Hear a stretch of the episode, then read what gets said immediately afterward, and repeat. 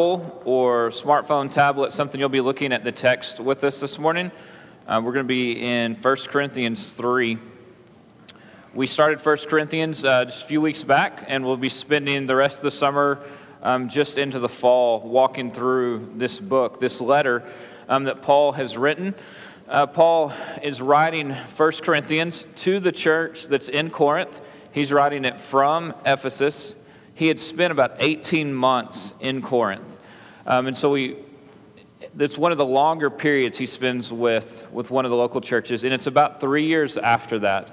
Corinth is a city that has been set up um, as a by Rome. So it had been destroyed by Rome and then was reinstituted by Rome. And so it's a Greek city um, in a Greek location, but has a very heavily Roman influence. And it's a, a really powerful trade city. It was sitting on an isthmus, and so it had a port on each side.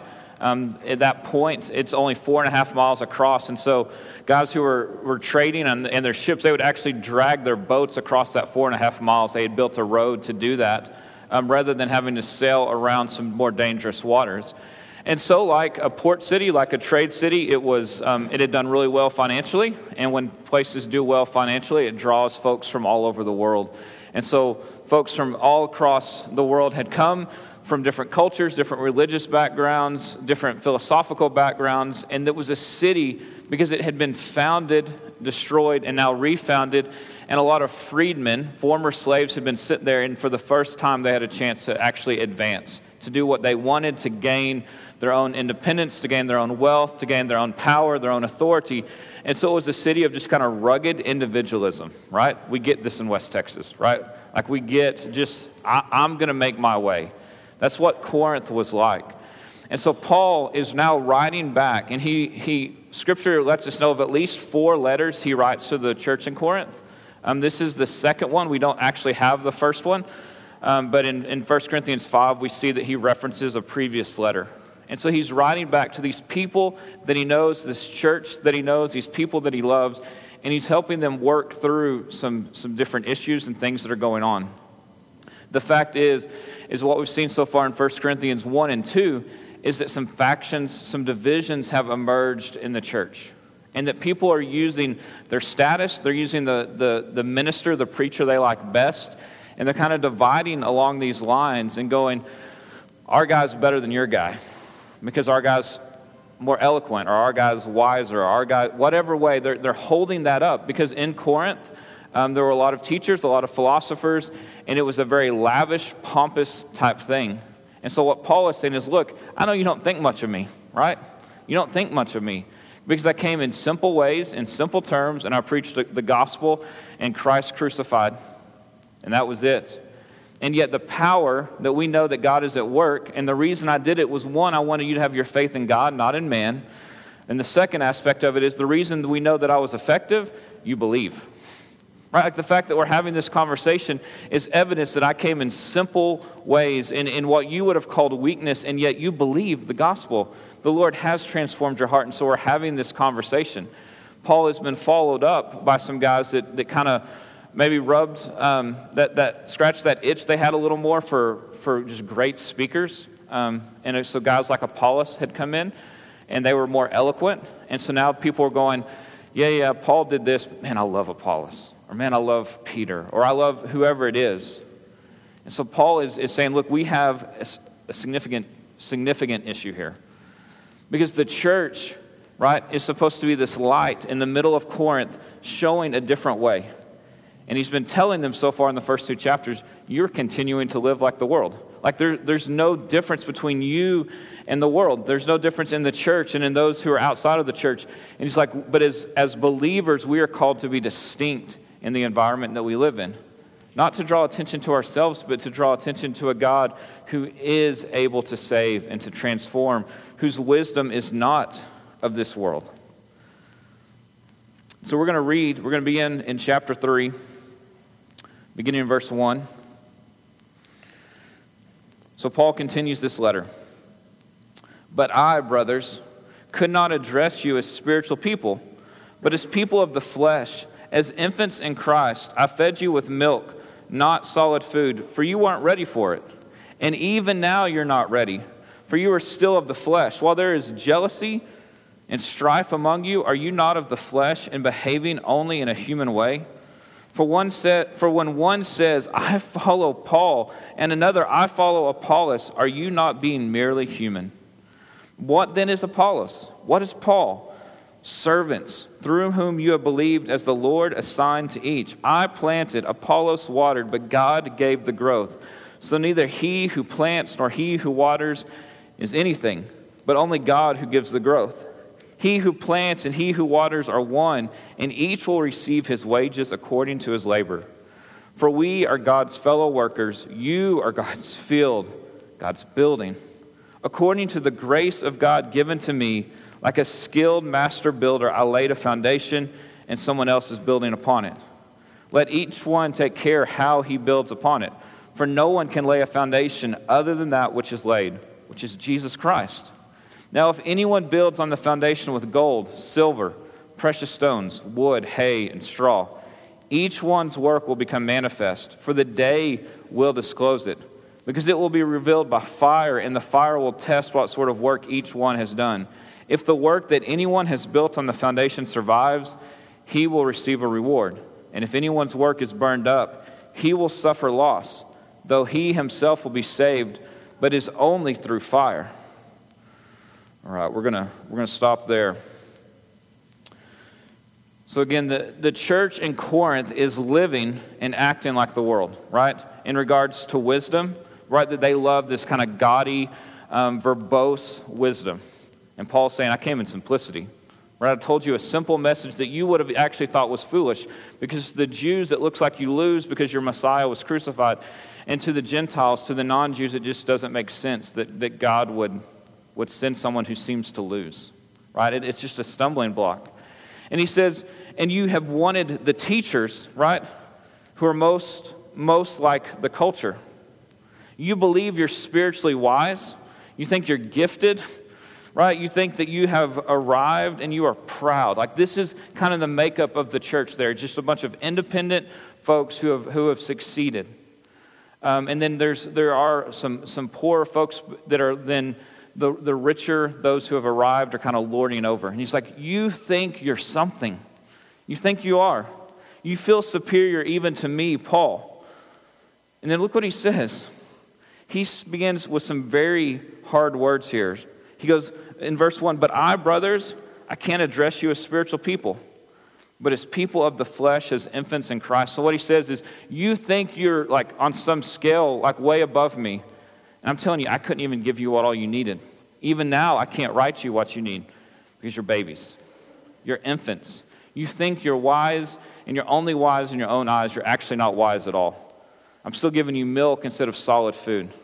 And so immediately, this would have been received as extraordinarily offensive, right? It's like going up to somebody in West Texas and saying, You think you're tough? You ain't tough, right? And then you start to list the reasons why they're not tough, right? You're going to step on some toes, right? And, and Paul is saying, You're not who you think you are. You're, you're not. In chapter 2, Paul has said, Look, those who have the Spirit of God are, uh, are able to understand the things of God. Like we have the thoughts of God, we understand it. And those who aren't don't. And so the wisdom that comes from God doesn't seem to make sense. And what he's given us now is really a third category. He's saying, look, you do have the Spirit. You are believers. Okay? So you're able to understand. You just aren't. You're still living like the world is living. And so what he's doing is he's giving us kind of this, this intermedi- intermediary stage of saying, you, you're not a non believer. You have the Spirit, but you're not mature because mature people obey. He's like, so you're an infant in Christ. You're a babe who's still trying to figure this out. The problem is, it's been four and a half years. Remember, Paul's been there for 18 months. It's now some three years removed from writing uh, since he's been there. It's his second letter. It's like, we we have an issue here. You're not growing, you're not maturing, you're still living like everyone else in the world is living, and it shows and yet you think you're something. You think you are. You haven't been freed from the practices of the world.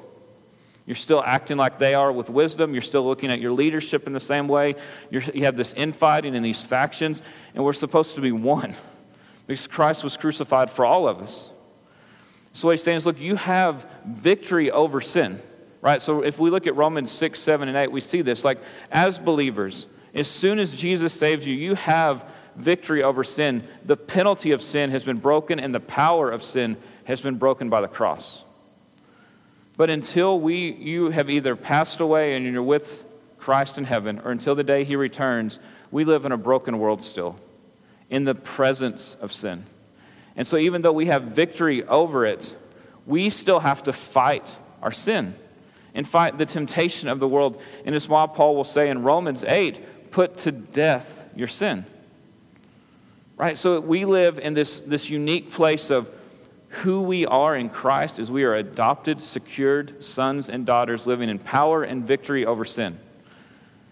And we are fellow travelers and strugglers who are at war with the sin that we live in and around, right, that lives among us and around us and in us. And so we are at once innocent and we have to fight, right? It, it's, it's not one or the other, it's, it's both and. And so Paul is saying, look, you are believers. You're just not living like it. You're not acting like it. He's not telling them, live like it, act like it, so that God will save you. He's saying, because God has saved you, you now have what you need to fight your sin, to live as one who knows the Lord, to put to death your sin. And so, our salvation, we are justified, we're made right with God. One day we will be with him in heaven. We will be glorified. And right now we are being sanctified. We are being made holy. We are being refined. We are being chipped away at. And he's saying, get in the fight. Right? There's, it's one of those questions that people ask all the time. Well, why does God, when he saves us, just not make us instantly holy and right and perfect and pure, right? And so in standing before God, we are. But in this world, we have to fight. We have to go to war against our sin, the things that have affected us, the things that we have, have become habits in our life. And we want those scales to fall off immediately. And yet the Lord has said, I want you to walk in suffering, right? Because those are the, the footsteps of Christ. And in that, right, you're, you're, we're, we're slipping and we're climbing and we're clawing our way, not towards salvation, we've already been saved, but towards looking more like Christ. And so, what Paul is wanting to tell them is he goes, You're sitting there pompously, arrogantly thinking that's who you are. And I'm saying, when I look at you, you look no different than anyone out there. Now, in your standing, you know Jesus. And then nothing's changed. And so, right, he's, these are not easy words, right? Can you imagine whoever's up there reading it going, the church in Corinth, right? And now he's looking at people that, that Paul has in mind personally. He's saying, Look, I'm giving you milk, right? The milk is the gospel, right? The milk is, is the message that what we believe in and that we're saved. And it's not that the solid food isn't the gospel, the solid food is the gospel. But it's, it's having the maturity and the humility to see how much it affects us. Right? So let me give you an example of this. How many of you, I'm guessing, maybe at a young age or at some point in your life, you say, Man, I believe, I trusted Jesus. And then down the road for a while, you're walking with Him, you're maturing, and it feels like you've just taken this step up onto a new plateau, onto this new mountaintop, and you're like, I couldn't have been saved. Now I'm saved, right? Because look how much I know now. Like now I understand. Now I see Jesus. Now He's beautiful. And then that, there was nothing for me there. And so He's saying, no, no, no. Like you were saved, right? But you're maturing. You're growing. You're seeing more clearly. It, you're beginning to eat real food right? That message that seemed so simple, now you're, or you're beginning to chew on it and you're seeing how it affects your life and the humility that you need. I remember being like 16 years old and coming back from a trip, a mission trip to California. And it was one of those moments where the Lord had really just spoken clearly. And I was talking to um, some folks, and, and I made the comment, I finally see how worthless I actually am. And they were like, whoa, whoa, whoa, Jeremy, you know, want to start talking about self esteem. They thought I was going to go run off a cliff or something. And I'm like, no, no, no.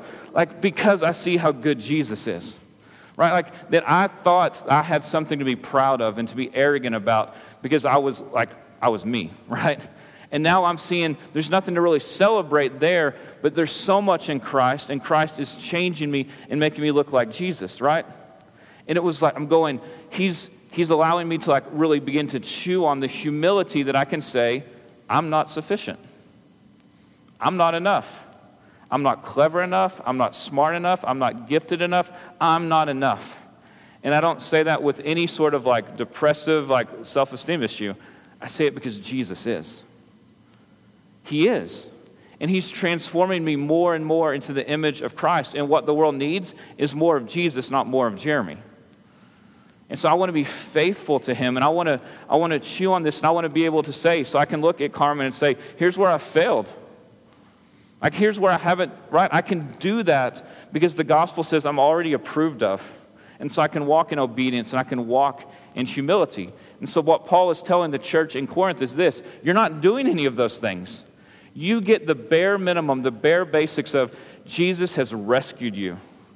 And now you've just kind of left it there and you're not wrestling with the fact that this actually has implications for your life, that it begins to change the way you think, in the way that you talk, in the way that you act, in the way that you respond, in the way that you view people, and your willingness not to have to be king, right? That you can be humble servants because you're approved of by the king. You belong to him, and you're not just a servant, you're a son or a daughter. He's like, I want you to chew on this, to believe this, to have this to know this. Because again, remember in chapter 2, he told us that the mature, the ones who actually have wisdom, are those who are being obedient to this. So, he then goes on to this, and he says, and so to those that you hold up, because the issue is, is they're all dividing over their leaders and who they're following, which is their favorite minister. And he's like, so I'm telling you, you're not, you're not as wise as you think you are. And so now Look at where he goes in verse 5. He begins to talk about those that they're, they're dividing over, their leaders. What then is Apollos? What is Paul? Servants, through whom you believed as the Lord has assigned to each. And he goes, You have held them up as some like, like beacons to then fight and say, I'm an Apollos guy and Paul's a fool, right? Like, that's what's going on. He's like, What are these men? They are servants. They're servants right? And in a worldly wisdom, we want to like hold it up and say, no, I'm an eloquent speaker. I'm, I'm divine. I, like we want to like say, look at how good I am, and I'm better than you because I can speak better than you. And Paul writes, no, no, no, no, no. All of us who are serving the church, it's what we're doing. We're serving the church. We are not lead, we are servants.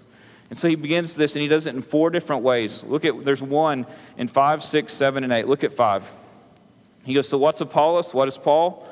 We are servants through whom you've believed, as the Lord assigned. He's saying the, the task that we have have been given to us by God. So Paul was there and Paul planted the church, he established the church, and folks believed because God worked. And now Apollos is there and he's preaching and he's teaching and people are growing, and he's saying because God is doing the work. That the tasks that we have weren't because I decided this is who I am. It's because God is directing, God is guiding. Look at verse 6. I planted, Apollos watered, but God gave the growth, right? It's God who grows. And so the fact is, this morning, you could, you could put anybody up here preaching a sermon from Scripture, and no matter how eloquent or how simple it is, the only way you're going to believe is if the Spirit is so gracious as to open your heart to understand right? Like we could give the best message ever, and you could sit there and nod along going, I hope we have fried chicken for lunch, right? Like, it is God who grows. And so Paul is saying, look, we are serving you as God has assigned us to do. We're going to do our task. They're different in what we're doing, but it's only God who's going to be able to bring growth anyway. And so I think about this in regards to my kids, right? I, could I manipulate them, convince them, tell them, don't you want to be with daddy in heaven and not in hell where it's like, can I do all that kind of stuff and make them go, like, Jesus, save me, right? Yes, I'm smarter than they are, right? I know more than they do. and I could emotionally and mentally and intellectually get them to a place where they're like, I will say whatever I need to say, right? And that's not belief. It's not. Paul's saying it's God who gives belief. And so I want to be faithful to love and serve my children and point them to Jesus, and I'm going to beg the Lord to save them, right? To reveal himself to them because only he can do that. And so Paul is saying, I can't do that. Apollos can't do it. So why are you holding us up like we're king? It's God who saves, it's God who brings the growth. Look at verse 7.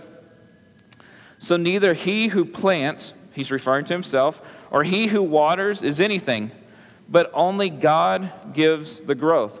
So he's not really, Paul does not have a self esteem issue here when he says we're not anything. But he's saying, in comparison to the King of glory, I'm nothing. Why are you looking at me? Why are you applauding me? Why are you saying, look how great Paul is, or look how great Apollos is? He says, look how great God is. God is all. And compared to him, yeah, we're nothing, right? Look at him. Now, verse 8. He who plants and he who waters are one. He's saying, look, our tasks are different, but right, we're, we're headed to the same intent, the same goal. We're one, we're unified. And each will receive his wages according to his work. What he's telling him is like, he's like, quite frankly, he's saying, I don't care what you think of me. Because it's going to be God who pays me, it's going to be God who merits it out. It's not, I'm not doing this so that you think, Paul, you're awesome. Let's hate Apollos. Or Apollos, you're awesome. Paul's a moron. He's saying we are on the same team, headed in the same direction, wanting you to know and love and treasure the King. And then God is going to merit out the reward in our faithfulness, not you.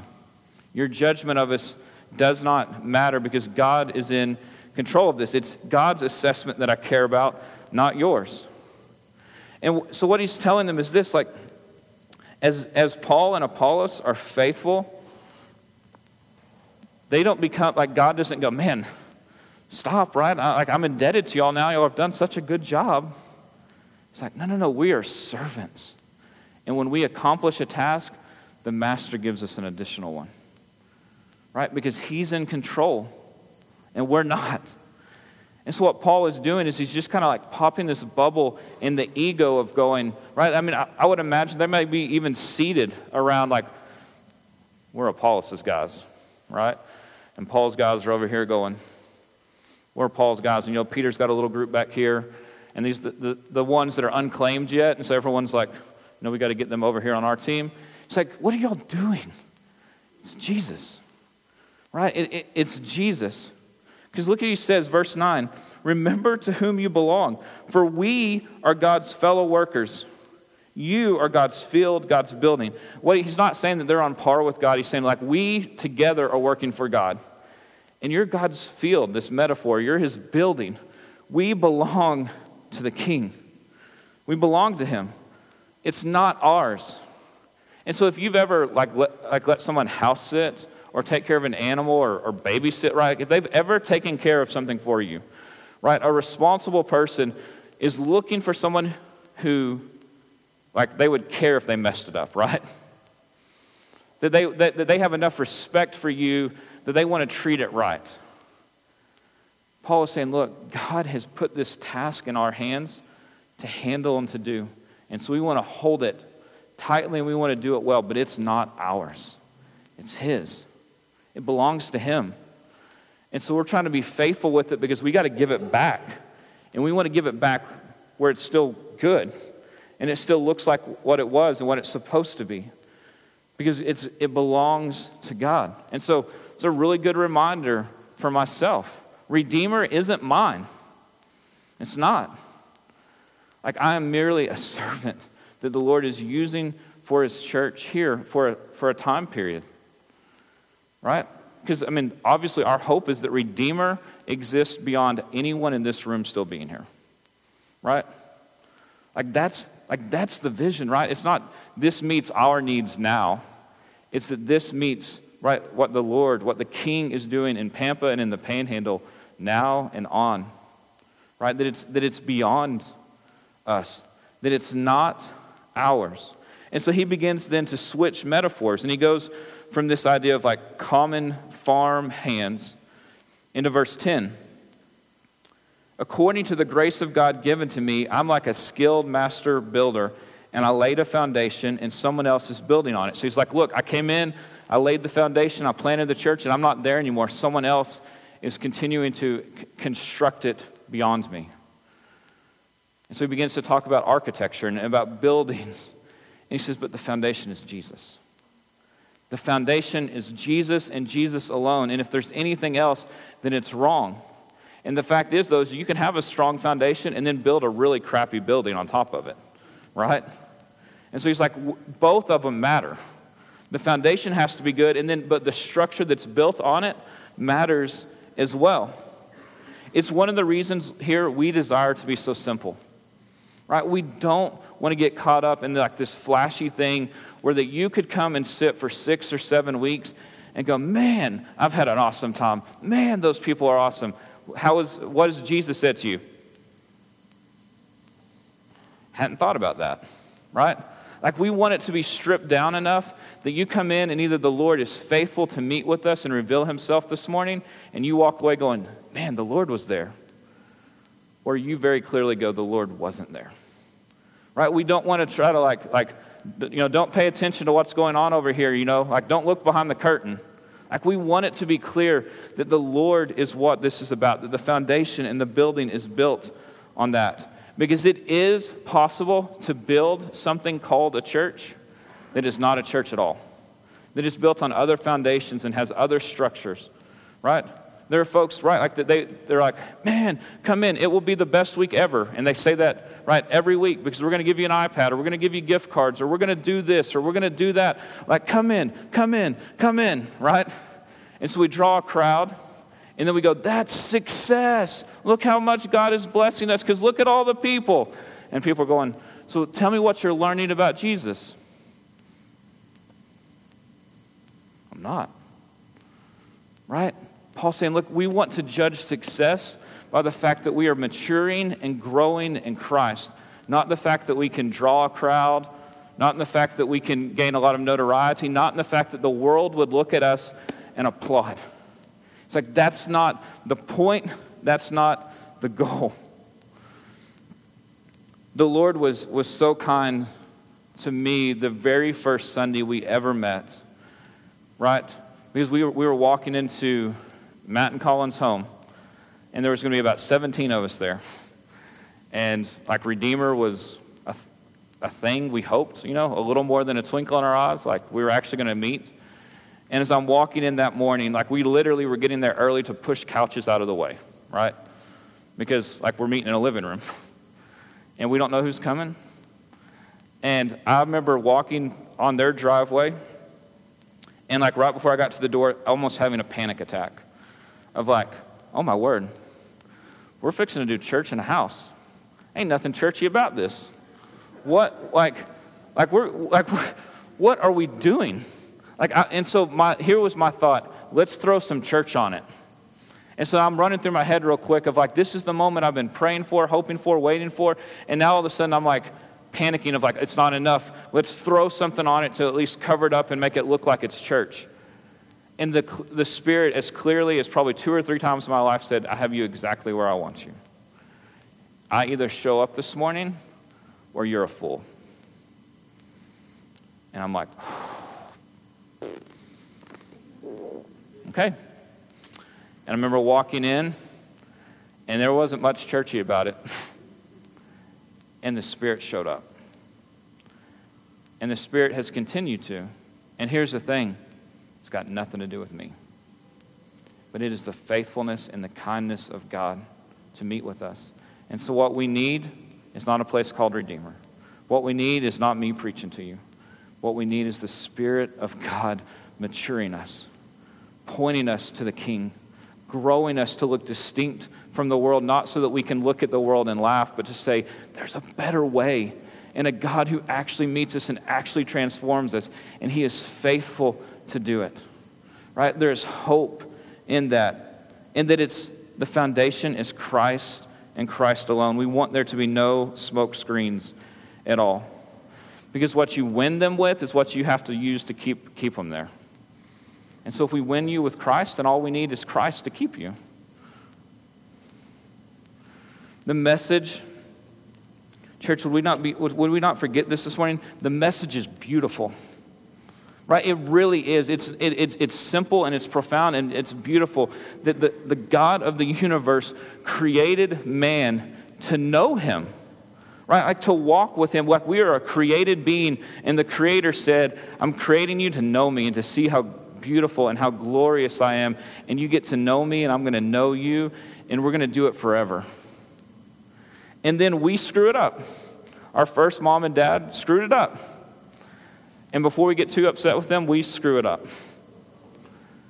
And the Lord didn't say, to hell with us, quite literally, right?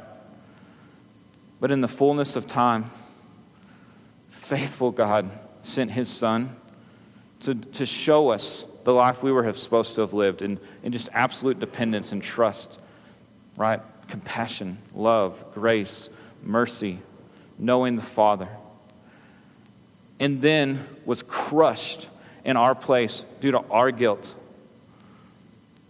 But because he was innocent and holy and perfect and right, he walked out of that grave, right? Alive, and is alive today. And so we have not only a, a perfect king, we have a crucified king, we have a living king, a resurrected king, who then says, I'm going to take my spirit and put it in you so that you have what you need to live a distinct life in a world that is full and broken by sin until the day that you either die and come to me or that I come for you. And so that's, that's the age we live in right now. That's the age that Paul is writing to the church in Corinth. This beautiful, simple message that he is enough and that he's bringing us back into the family as sons and daughters, that he loves us, that he likes us, that he has rescued us we can trust it. It is enough. We don't have to jazz it up. We don't have to sell it. We don't have to bait and switch. It's simply enough. And we trust that God will rescue, that He will do it, and we treasure Him because of it. And so Paul is going to finish this section saying, Look, we're not saved by our works, but our works are going to be judged one day. Look at what he says. In the end of verse 10, he says, Let each one take care how he builds upon it. For no one can lay a foundation other than that which is laid, which is Jesus. If anyone builds on the foundation with gold and silver and precious stones, he's talking about like good and right and holy things, versus wood, hay, and straw, which are false things, each one's work will become shown, manifest. For the day, it means like judgment day, will disclose it. It will be revealed by fire. The fire will test what sort of work you have done. If the work that anyone has built on the foundation survives, he will receive a reward. And if anyone's work is burned up, he will suffer loss, though he himself will be saved, but as only as through fire. And so the picture here is this someone running out of a burning building, right? And like they're smoking a little bit, like wisp of smoke coming off, clothes are singed, and the house is like gone. And you're like, whew, I made it. Huh, right? And you're going, everything I did was for naught. I believed, and I have nothing to show for it other than my salvation, which is significant. He says, or, or, we can spend our life building something that's last because it's built on the foundation of Christ and because He reveals. And so here's the thing this isn't just for preachers, this is for parents, for Sunday school teachers, for gospel community leaders, for believers, period as you teach and point to Jesus, there will be a day where you're going to walk through a fire and you're going to come out the other side, and whatever you have that has meant, meant something, that was motivated by Christ, that was built on Christ, you're going to still have it. And you're going to be able to lay it down at the feet of Jesus and say, I treasured you. Look. And some of us are going to walk through and go, I got nothing other than my burned, singed self that barely got through the fire because what I lived for was for me. And, I, and, it, and what I built, I said it was for Jesus, but it really wasn't. It was for me. You can fool us. We don't know each other's hearts and intents like that. There will be a day where it will be revealed of what motivated us, what were we building for, and why were we building, and we will all face it. Here's the hope. Here's the good news. None of us are going to be perfect in it, right? We're all going to have areas where we were short. All have areas where we were not motivated well. All have areas where our belief should have been turned just a little bit, okay? So there's going to be some stuff burned up for each of us. Nobody gets through perfectly. But the hope would be that we would have something to give back to the king. So, man, we, we did it for you. And so this morning, if you're doing it for us, stop. Because it's going to be revealed, right? We do it for the king whom we treasure. What Paul is doing here, and this is where we're going to finish, is Paul is removing their idols, right? He's just taking them away, going, that's not enough. Paul's not enough. Apollos isn't enough. Your motivation matters. It matters. And then he replaces it with Jesus and he says, He's enough. So know him, love him, treasure him. Be motivated by a day where God is going to pay out based on your reward. So he says, I don't need your judgment. God's going to do it himself. So this morning, I want us to remind ourselves that our motives and our intent matters. The reason you read Scripture matters. The reason you walked in that door this morning matters. The reason you show hospitality, kindness, right? Is it for your own kingdom reputation building that you then cover with this like cloak of Jesus so that people call you humble and good? Or is it because you treasure the king and so you're being obedient to him? And your motives are to honor and to please and to be distinct for him. Here's the thing we may or may not be able to tell the difference. But there will be a day where it will be revealed what was real, what was right, what was holy, and what was motivated by a love for God versus what was motivated by a love for you and both can be called Christian behavior in this world. But only one actually is. Church, we're going to fade away. Churches fade away. The capital C church does not. It is moving forward for all eternity until the day the Lord comes for us, and we will treasure him forever. Right? So Paul is setting us up for the rest of this book to say, so let's, let's discern what our intents are and what our thoughts are and what our motives are. And so he's going to begin to work through several behaviors through the rest of this letter to help us know what it would look like to be a believer living in a world that is like racked with sin, and yet we want to be distinct. Okay? So I love that we just kind of get to put a comma on these and keep going. So let me pray for us, and we'll uh, have the band come back up.